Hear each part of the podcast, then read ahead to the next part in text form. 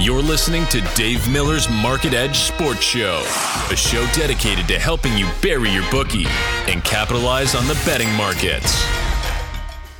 Okay, so the number one topic everyone has been asking me about is expected value. How to tell if you have the edge, what is it, etc.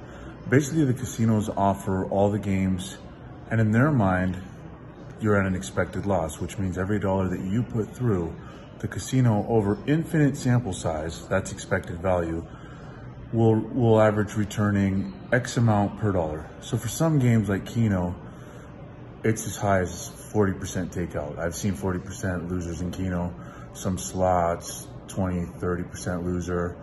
Blackjack's pretty close to 100%. You can find 98, 99% blackjack. And in sports betting, at minus 110, you're a 4.5% loser.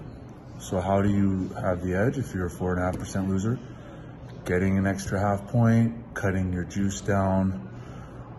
You can chase steam, meaning the whole market's moving from six to seven, you can lay the six.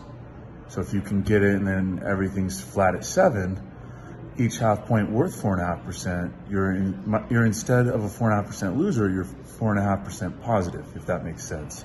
Stale numbers, um, basically parlay cards that the casinos don't update through the week, bad in, bad weather, um, players are scratches, etc. Those numbers will move, and a lot of times they won't put a new number; they'll just leave the card out, so you can get an edge there. A lot of ways in sports betting, but definitely getting your money in good, having multiple outs.